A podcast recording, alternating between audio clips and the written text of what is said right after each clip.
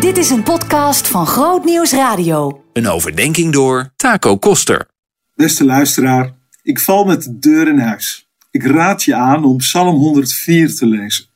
Zoek die psalm op en laat je raken. Dat overkwam mij toen ik deze psalm las. De ontdekking dat we leven in een wereld die overweldigend mooi kan zijn. Je valt stil. De biologie en de natuurkunde zijn prachtig. En soms kan zelfs de scheikunde grappig zijn. Denk bijvoorbeeld aan een druppel water. Scheikundig gesproken bestaat water uit twee delen waterstof en één deel zuurstof. Waterstof is brandbaar en ja, zuurstof is brandbaar, maar combineer waterstof en zuurstof en je krijgt water. Water waarmee je juist vuur kunt blussen. Ik vind dat humor. Psalm 104 spreekt vol verwondering over de schepping, over de natuur, over deze wereld. Deze wereld is als een prachtig cadeau. Deze wereld is als een prachtig kunstwerk. We kunnen niet anders dan er voorzichtig mee omgaan. Je ontvangt een cadeau niet om het kapot te maken. En we kunnen niet anders dan alle credits geven aan de kunstenaar. Verwondering, bewondering en aanbidding voor onze hemelse Vader.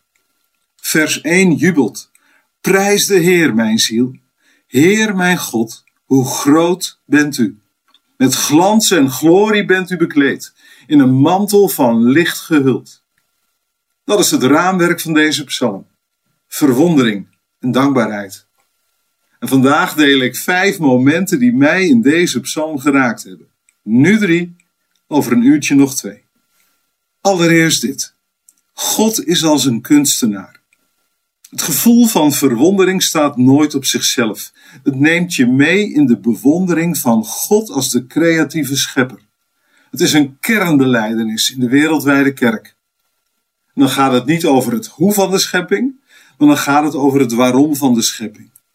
God had er vreugde in om in een eindeloos complex proces deze wereld te creëren. Met alles erop en eraan. Heel de wereld verwijst naar de buitengewone creativiteit van onze God. Heel de wereld vindt zijn oorsprong in vreugde, in goedheid en harmonie. En in dat besef kunnen we eigenlijk niet anders dan God onze lof en dank brengen. Als tweede de constatering dat onze wereld niet alleen maar vriendelijk is. Want voor je het weet zwijmel je weg in zoete beelden. Maar er is een andere werkelijkheid. De natuur is niet alleen maar mooi en vriendelijk. De andere kant van de natuur is ook aanwezig in Psalm 104. Een wereld waarin mensen en dieren lijden. De leeuwen die jagen op hun prooi, ze worden benoemd in deze psalm. De natuur kan vreed zijn. Maar er is meer in deze psalm. Er wordt ook gesproken over hongersnood. Er wordt gesproken over angst en dood. En er is sprake van natuurrampen. En dat is dus ook de realiteit van onze wereld. En we doen er goed aan om deze realiteit niet te verbloemen, ook niet in ons eigen leven. Dat maakt voor mij de Bijbel tot een boek dat de moeite waard is. De gebrokenheid van deze wereld en ons leven, het wordt niet onder het tapijt geveegd. Laten we ook naar elkaar toe eerlijk blijven. En het lijden niet verstoppen achter druk doen en gelukkig moeten zijn. En als derde geef ik je dit nog mee. God blijft betrokken bij onze wereld. Dat geeft hoop. Een nieuw perspectief, juist in het lijden. Je denkt toch niet dat in al dat lijden God verdwenen is uit deze wereld? En dat is niet bedoeld als zoethoudertje of zo, maar je proeft wel dat deze creatieve kunstenaar betrokken blijft bij zijn kunstwerk.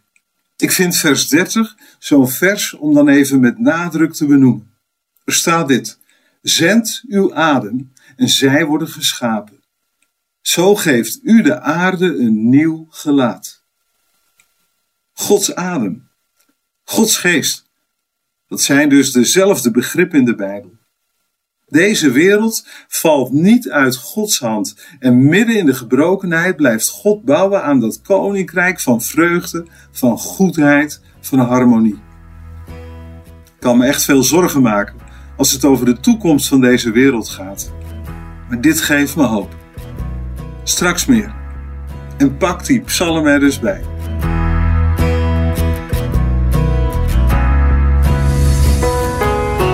Meer verdieping? grootnieuwsradio.nl slash podcast